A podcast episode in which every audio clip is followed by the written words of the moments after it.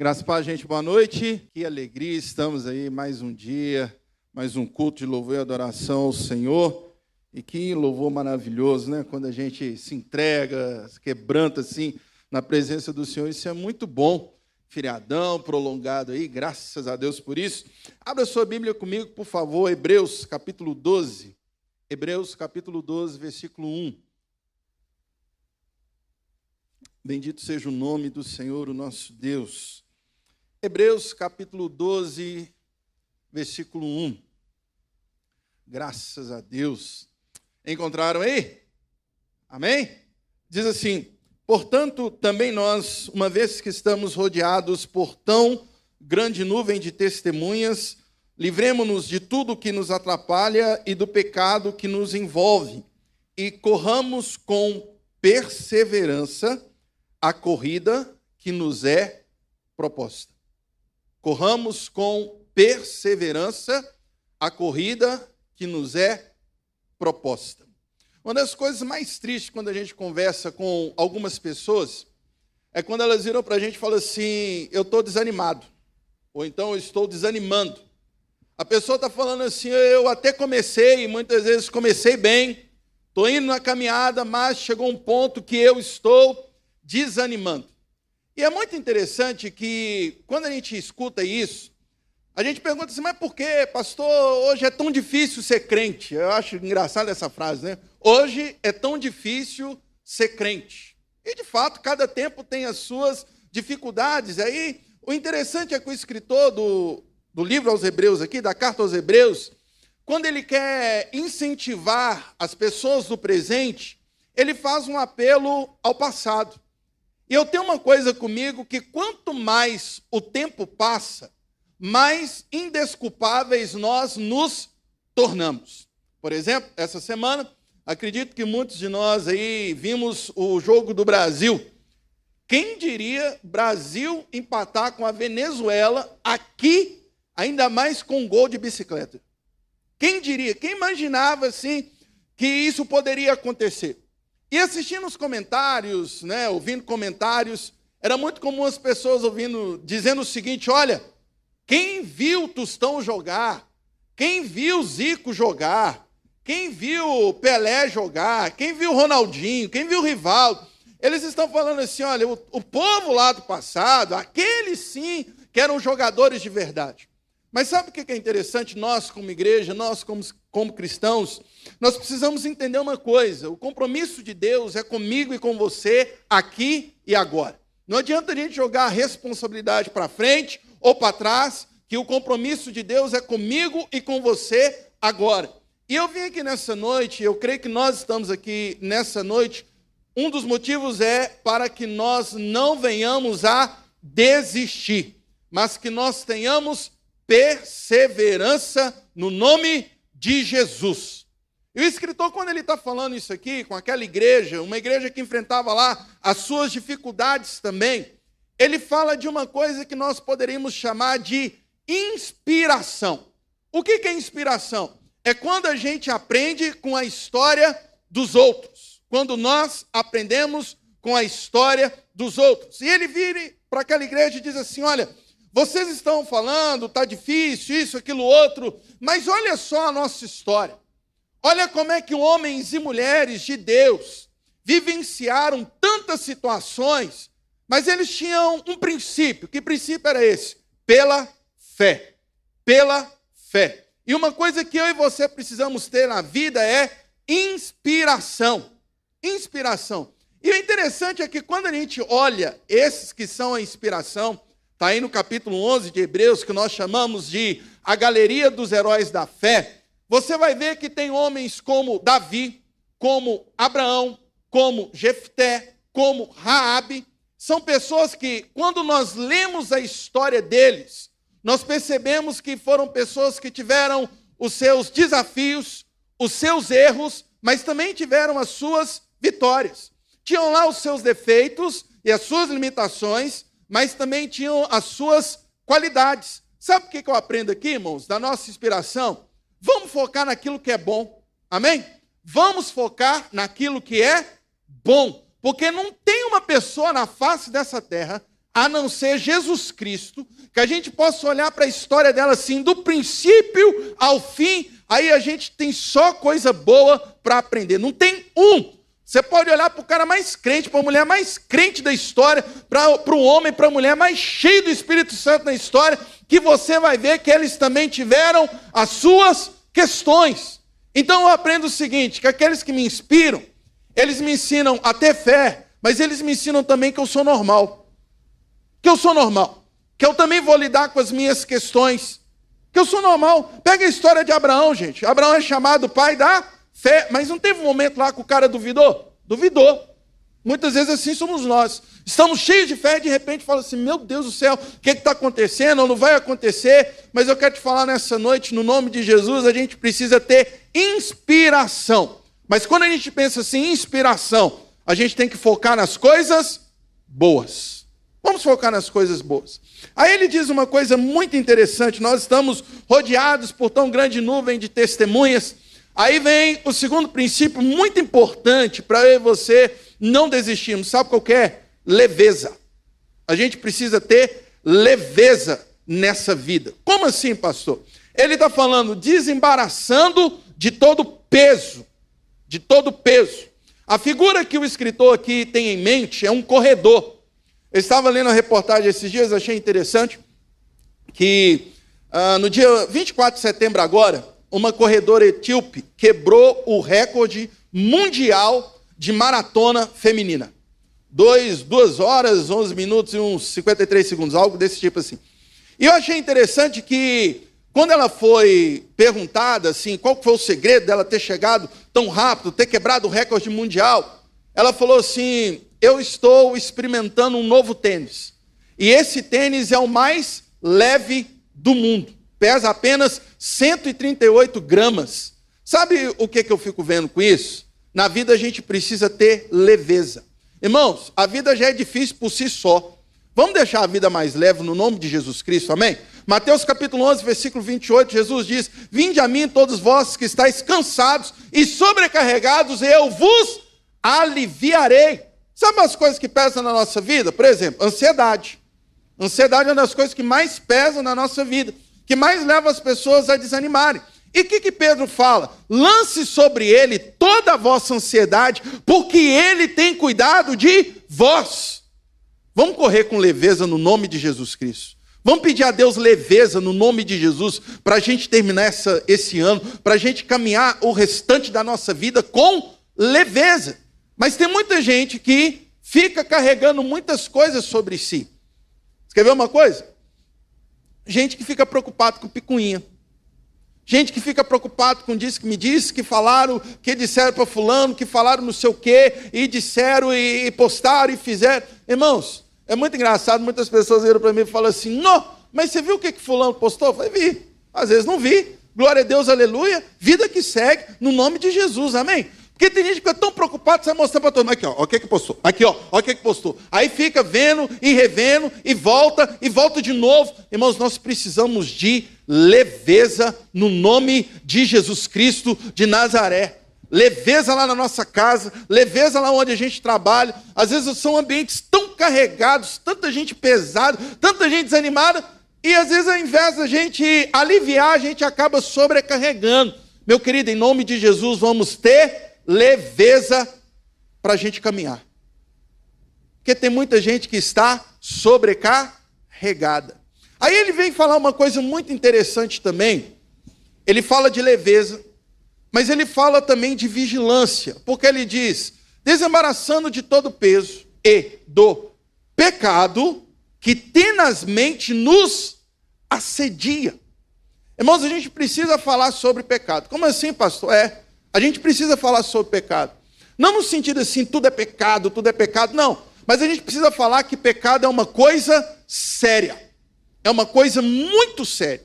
Apóstolo Paulo, em Romanos capítulo 6, versículo 23, sabe o que, é que ele diz? Que o salário do pecado é a morte. O salário do pecado é a morte. A gente precisa tomar cuidado com o pecado. E sabe por que é difícil tomar cuidado com o pecado, gente? É que pecado por si só ele é bom. É. Ninguém tem alergia a pecado. Alguém que tem alergia a pecado? Tipo assim, você está passando uma situação de tentação, aí você empola toda, aí você já não mexe com aquilo. Eu, por exemplo, eu sou alérgico a camarão. Um dia eu entrei numa cozinha assim, tinha uma pessoa preparando camarão. Na hora que eu entrei, jogou assim aquele tanto de camarão, só com um cheiro do camarão. Os meus pulmões foram fechando e eu desci para garagem assim, aquela coisa assim, eu sou alérgico. Melhor ser alérgico a camarão do que a arroz e feijão, né, gente? Graças... Menos mal ser alérgico a camarão do que a arroz e feijão. Mas eu sou alérgico e eu fujo de camarão, porque eu sou alérgico. Agora o pecado não é assim não. Pecado a gente não tem alergia a pecado. Você não tem alergia a sair pegando todo mundo. Você não tem uma alergia a um vício. A gente se entrega. A gente busca. Mas sabe qual é o problema do pecado? É que ele derruba. E ele derruba feio. Irmãos, uma das coisas assim que o pecado não tem da gente é dó. O pecado não preocupa saber, não se preocupa em saber quem você é, qual o ministério que você exerce, quem são seus pais, qual o seu nível, o seu nível cultural, qual o seu salário. Ele vem e derruba. E é interessante essa figura aqui de alguém correndo. Eu não sei você, mas uma das coisas mais tristes da minha vida é quando eu tomo um tombo. Viu quando você está correndo assim, você cai, você machuca. E é isso que o pecado faz nessa nossa corrida. Ele derruba. Deixa eu te falar no nome de Jesus Cristo. Toma cuidado com o pecado. Toma cuidado com o pecado. Toma cuidado. Jesus não nos criou para o pecado. Jesus não nos criou para os vícios. Jesus não nos criou para uma vida louca, mas para uma vida de santidade com Ele. Para uma vida de santidade com Ele. Resistir ao pecado, a gente precisa disso. A gente precisa clamar a misericórdia de Deus na nossa vida para que nós não caiamos em tentação. Na oração do Pai Nosso, Jesus nos ensina isso. E não nos deixe cair em tentação. Porque a gente sabe que pecado é coisa séria. Pecado é uma coisa muito boa que cobra muito caro. É muito bom. Se pecado fosse ruim, gente, a gente não estava pecando. Não, é? A gente não estava, a gente não, não vivia pecando. Mas o nome de Jesus Cristo, que o Senhor nos dê graça. Que o Senhor nos dê graça para vencermos as tentações a gente chega na igreja, a gente é tentado. A gente está no trânsito, a gente é tentado. Em casa, a gente é tentado. No trabalho, a gente é tentado. Se você for para a lua, você vai ser tentado. Eu vou ser tentado. Mas que o Espírito Santo de Deus nos ajude para vencermos as tentações no nome de Jesus Cristo. E o escritor continua dizendo, desembaraçando de todo o peso e do pecado que tenazmente nos assedia. Aí ele vai dizer algo muito interessante: corramos, corramos. Isso aqui é um verbo. Correr. Aí eu acho interessante, primeiro, sabe o que é ser cristão? Ser cristão não é ter uma vida passiva. Sabe uma coisa que me entristece, pastor? É que crente ele é conhecido por aquilo que ele não faz. Quando ele fala assim, o que é ser cristão? Não pode, não pode, não pode, não faz, não faz, não faz. Não, não é assim que geralmente o pessoal imagina um cristão? Parece que é uma vida passiva, né? Parece que gente está assim, igual um ETzinho de Jesus, né? Igual uma moeba, assim, todo parado, todo molengo, não faz nada, não faz, não faz. Mas isso não é ser cristão. Sabe quais são os dois maiores mandamentos? Eles são ativos. Ame a Deus acima de todas as coisas, com toda a tua força, com toda a tua alma e com todo o teu entendimento. O segundo é semelhante a esse: ame ao teu próximo como a ti mesmo. Irmão, sabe uma coisa? Está na hora de nós cristãos acordarmos e tomarmos uma atitude. A Bíblia diz que a criação aguarda a manifestação dos filhos de Deus. E quando é que nós seremos manifestos? Irmãos, é quando nós cumprirmos a palavra do Senhor Jesus, é quando nós amarmos a Deus acima de todas as coisas. Sabe o que é triste assim? Você não vê alguém que honra pai e mãe, Aí você vê e fala assim: muito provavelmente você é um cristão. A gente não pensa isso. Agora você vê e fala assim: Fulano não fuma, ah, então é crente. Não, não é isso não. Está na hora de nós sermos conhecidos por aquilo que nós fazemos. Termos uma vida, irmãos, relevantes nessa terra. Gente que faz, que faz, que acontece para a honra e para a glória do Senhor Jesus. É a gente sair amanhã no trabalho, em casa, na faculdade, e temos atitudes que glorificam o Senhor Jesus. O apóstolo Paulo vai dizer que nós não somos salvos pelas obras, mas nós somos chamados para andarmos nelas. Obra, atitude, correr, irmãos. Não vão ficar parados, não, em nome de Jesus Cristo. A vida está acontecendo e a vida não vai parar esperando a gente. Amém? A gente precisa tomar atitude. Agora, sabe o que, que o escritor está falando? Que essa corrida, esse verbo está na primeira pessoa do plural. Não é corra, é corramos. Corramos. Porque é uma vida de perseverança uma vida para a gente não desistir, é uma vida, inevitavelmente, que nós vamos viver em comunidade. Nos tempos para cá, eu estou assistindo muito vôlei. Eu criei gosto por vôlei. Não sei porque, estava assistindo, né, aquela coisa toda. Esse dia eu estava assistindo pré-olímpico e tal, e pá. Sabe o que é interessante no vôlei? Todo ponto, todo, o grupo se ajunta, se abraça e se incentiva seja ponto a favor, seja ponto contra. Eles estão ali um do lado do outro. Então, bora, bora, bora aí, vambora, bora, bora, não deixa a pedra cair, não, vambora, vambora. Pode ver, assiste o vôlei para você ver que você vai perceber isso. Todo ponto, eles se abraçam. Por que, que eu estou falando isso? O próprio escritor da carta aos Hebreus, ele vai dizer lá no capítulo 10, versículo 24, ele vai dizer assim: olha, vamos incentivar uns aos outros. Vamos incentivar uns aos outros. Por quê? ao amor, às boas obras e à perseverança. Mas vamos incentivar uns aos outros. O que eu vou te contar aqui talvez já aconteceu com você também. Um dia eu estava aqui nesse culto e eu não estava no melhor dia da minha vida.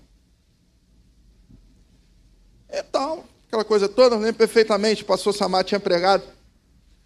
Acabou o culto, eu estava saindo ali, ó, nessa direção aqui. Chegou a irmã para mim e falou assim: Ô pastor, é, o senhor me dá licença, eu, eu posso orar pelo senhor? Eu falei assim, mas é claro, não pode, não, deve, ora sim. Aquela irmã pegou no meu braço e ela foi orando assim, ela foi ministrando coisas sobre a minha vida que eu virei para Jesus e falei assim: o senhor falou com ela, né? O senhor falou com ela. Sabe o que eu aprendi aquele dia? é que a gente não está sozinho. É que a gente não está sozinho. Sabe essa corrida que você está? Existem milhões de pessoas com você nela. Sabe essa dificuldade que você enfrenta? Muitas outras pessoas também enfrentam. Todas as vezes, irmãos, que nós entramos aqui, nós nos reunimos como igreja. Deus está falando para mim e para você. Nós, você, eu, não estamos sozinhos. A perseverança não é algo que eu vou, simplesmente eu vou ser perseverante, eu vou ser perseverante. Quando a gente está em conjunto, quando a gente está em grupo, uns vão alimentando aos outros, uns vão incentivando aos outros. Quantas vezes você entrou numa igreja, numa célula, num grupo desanimado, Deus usou a vida de alguém para te incentivar. Quantas vezes você entrou aqui, você ouviu o testemunho de alguém, Deus usou a vida de um pastor, de uma pastora, foi num louvor, às vezes foi um salva-vida, alguém que te abraçou, que orou com você, às vezes alguém que simplesmente te mandou uma mensagem para te lembrar assim: você não está sozinho. Irmão, sabe essa nossa caminhada? Nós estamos juntos. Nós estamos juntos. Nós não estamos sozinhos. E é muito interessante que uma coisa alimenta a outra. Pessoas desanimadas se isolam. E quanto mais se isolam, mais desanimadas elas ficam. Mais desanimadas elas ficam. Eu quero te dizer nessa noite, no nome de Jesus Cristo. Não anda sozinho, não. A gente está nessa corrida junto. O escritor está falando: corramos. Corramos Aí ele vem dizer, mas correr como? Com perseverança. Perseverança a gente pode chamar a perseverança também de constância. Bom seria na vida se a gente fosse constantemente empolgado. Bom seria, né? Mas se eu tiver de escolher um empolgado e um constante, me dá um constante. Me dá um constante. Eu me lembro de um ano que um time de futebol tinha ganhado muita coisa, né, tanto de título. Time grande de Minas aí. 2003. Não precisa falar mais nada não, né? Eu lembro que naquele ano na São Silvestre teve uma ação de marketing. Eles colocaram os corredores do clube bem na largada assim. E quando começou, vrup, todos saíram na frente com a bandeira do time, com a camisa do time, aquela coisa toda. Não deu cinco minutos, já estava todo mundo parando. Mas havia aqueles que foram perseverantes. E foram eles que chegaram no final. Aí você vira para mim e fala assim, pastor, mas como que eu posso ser perseverante? Olha só o versículo 2. Tendo os olhos fitos em Jesus. Algumas traduções dizem o seguinte: olhando para Jesus. Olhando para Jesus. Olhando para Jesus. Eu quero te dizer nessa noite, no nome de Jesus Cristo, talvez você está aí meados de outubro, já cansado para esse ano, talvez já até desanimado para 2024. Eu quero te convidar nessa noite a ter foco. Mas ter foco em quem? Em que? Em Jesus. Olhando firmemente para Jesus. Olhando firmemente para Jesus. E quando eu olho para Jesus, eu lembro da história dele. O cara nasceu numa manjedoura numa manjedoura, não tinha lugar para que ele tivesse um nascimento com dignidade.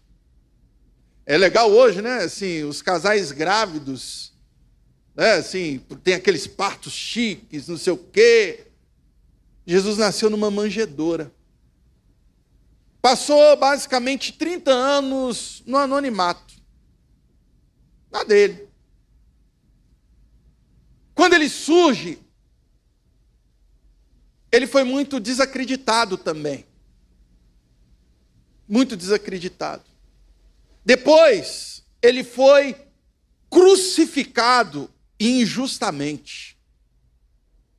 Crucificado. Mas eu olho para Jesus, eu entendo que a cruz não é o fim, é só uma passagem.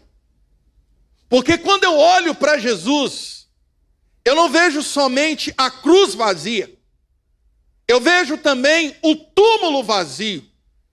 Mas quando eu olho para Jesus, eu vejo o Cordeiro de Deus assentado sobre um alto e sublime trono, e que está esperando todos aqueles que professam o seu nome e que perseveram e perseveram até o fim.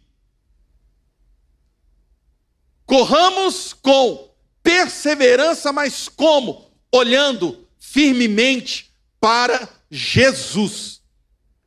Sabe o que é isso? Não é que a gente vai desconsiderar tudo que está acontecendo ao nosso redor, mas a gente vai ter um foco. A gente vai ter um foco. Sabe o que é foco? Foco não é a única coisa que existe.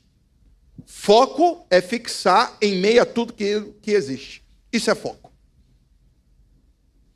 Eu quero te falar nessa noite, no nome de Jesus, vamos ter um foco em Jesus.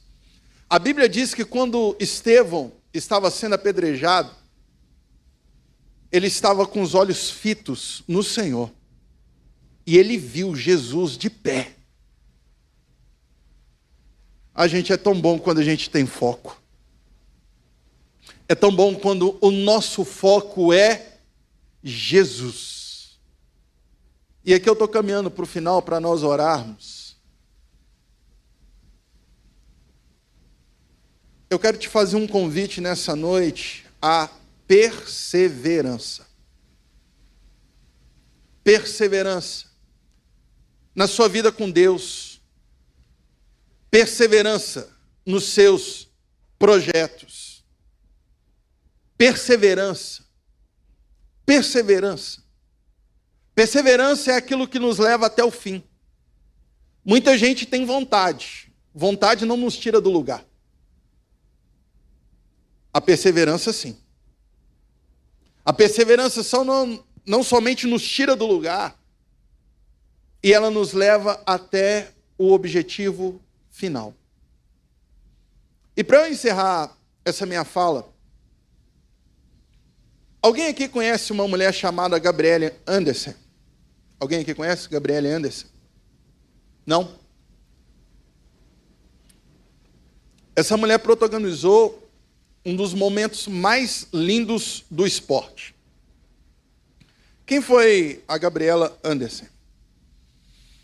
Em 1984, Olimpíadas de Chicago, a primeira maratona feminina olímpica da história.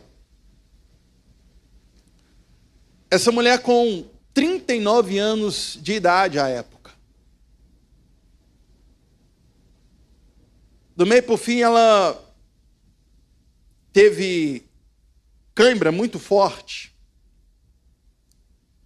Para você ter uma ideia, ela levou cinco minutos para correr 700 metros. Cinco minutos para correr 700 metros. E a Gabriela, ela se arrastava. Ela se arrastava na pista. E ela foi se arrastando. Ela foi se arrastando.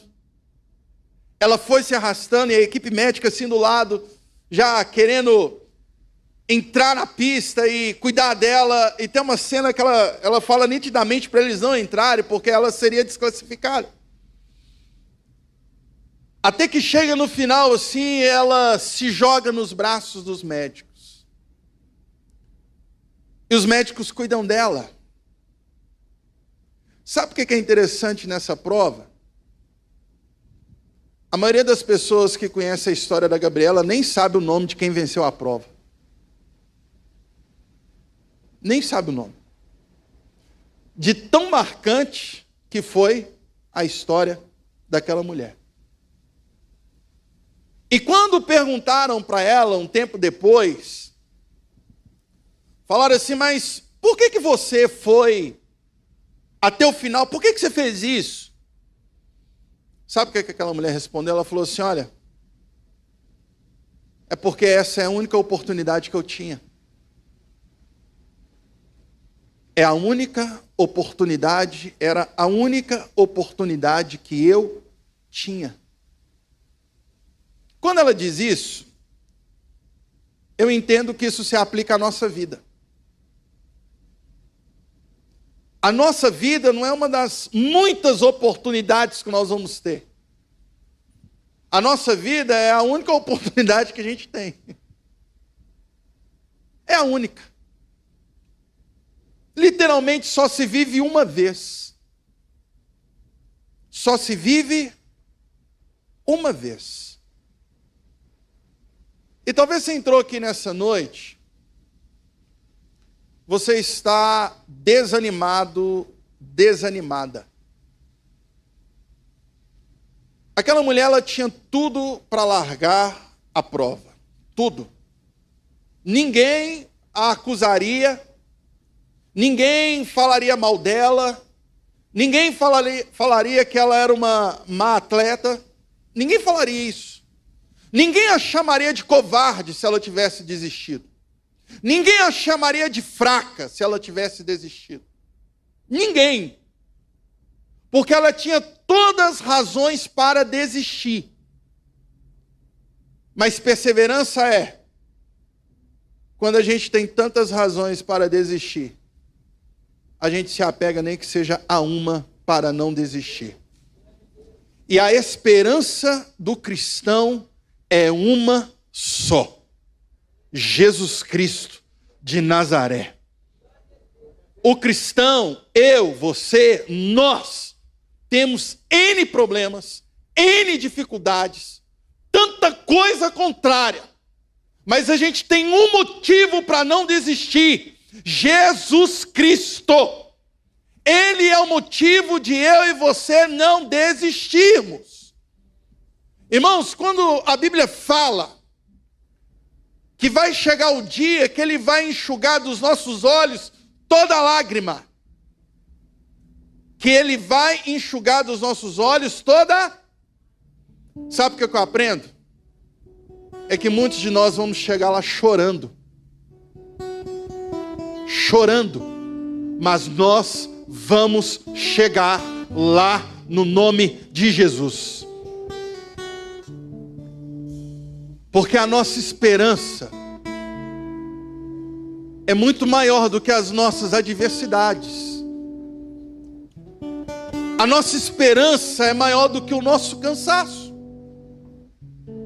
Talvez você olhe para sua vida hoje, você fala assim, pastor, eu estou cansado, eu estou cansada. Eu estou prestes a desistir. Mas o convite para mim e para você nessa noite é: corramos com perseverança, olhando firmemente para Jesus, o Autor e Consumador da nossa fé.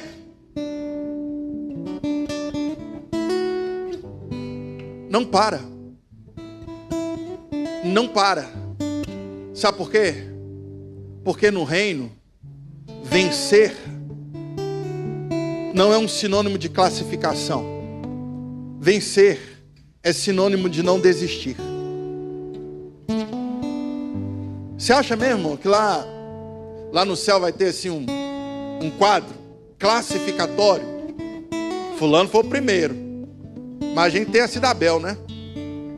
Abel, o primeiro a chegar. Não vai ter isso, não. Nós vamos estar lá juntos, amém? Nós vamos lá juntos. Porque esse pódio cabe todo mundo. Numa corrida você não coloca todo mundo num pódio, não cabe. Mas nem olhos viram, nem ouvidos ouviram nem jamais penetrou em coração humano aquilo que Deus tem preparado para aqueles que o amam.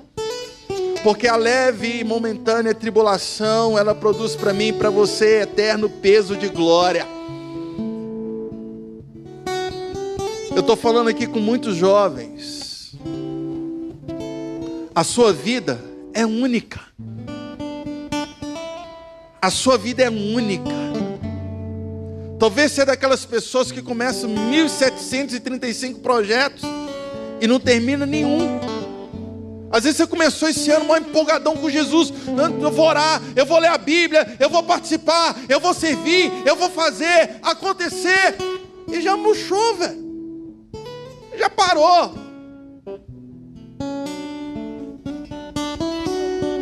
Mas nessa noite eu quero te dizer uma coisa, olha. Foca em Jesus.